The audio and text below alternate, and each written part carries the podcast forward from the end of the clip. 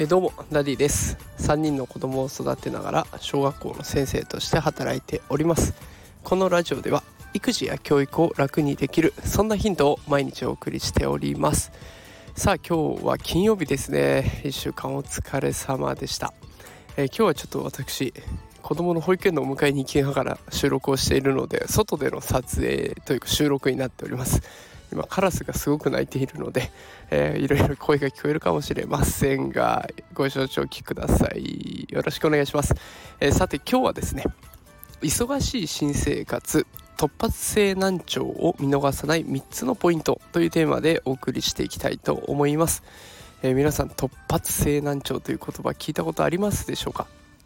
あのこれは後天的なものであの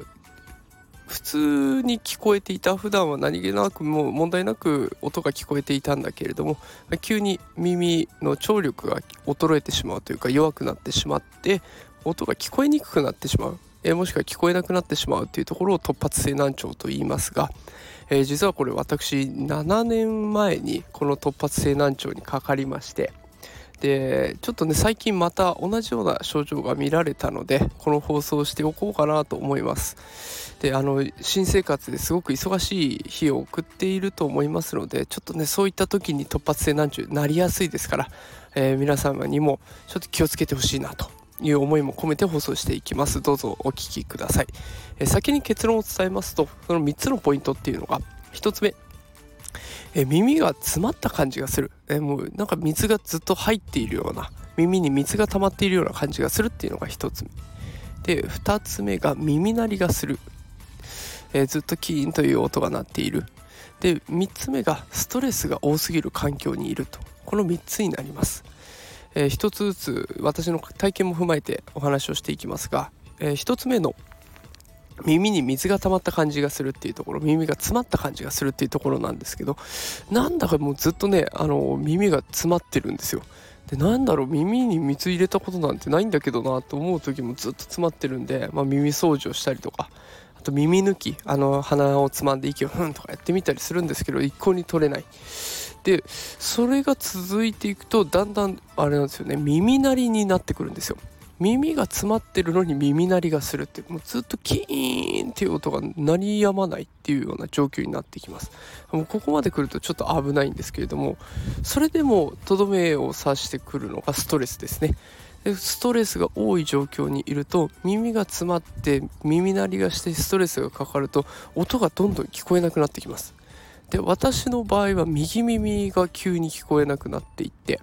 で慌てて病院に行ったんですけどなんでもうちょっと早く来なかったの？っていうことをまず言われました。あと3日4日早ければ戻ったんだけどなお薬飲めるのになっていうことを言われて。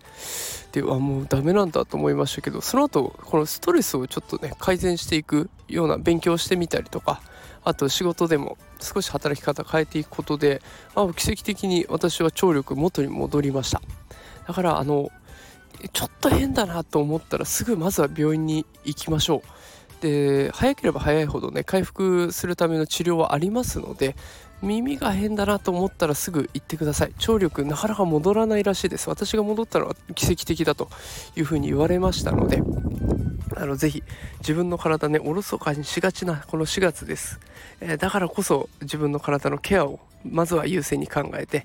自分の体を自分で守っていきましょう。ということで今日は突発性難聴見逃さない3つのポイントというテーマでお送りしました。もう一度まとめますと耳に水が溜まった感じがする。耳が詰まった感じがする。これが1つ目。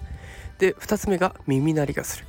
えそして3つ目がストレスが多い環境にいると。いうこの3つになっていきます。心当たりがある方是非すぐ病院に行ってみてください。すいません。今日はちょっとこんな怖い話をしてしまいましたが明日はもう少し明るい話ができたらなと思っております。明日も是非お聴きください。では今日はこの辺で失礼します。今日も聞いてくださってありがとうございました。それではさようなら。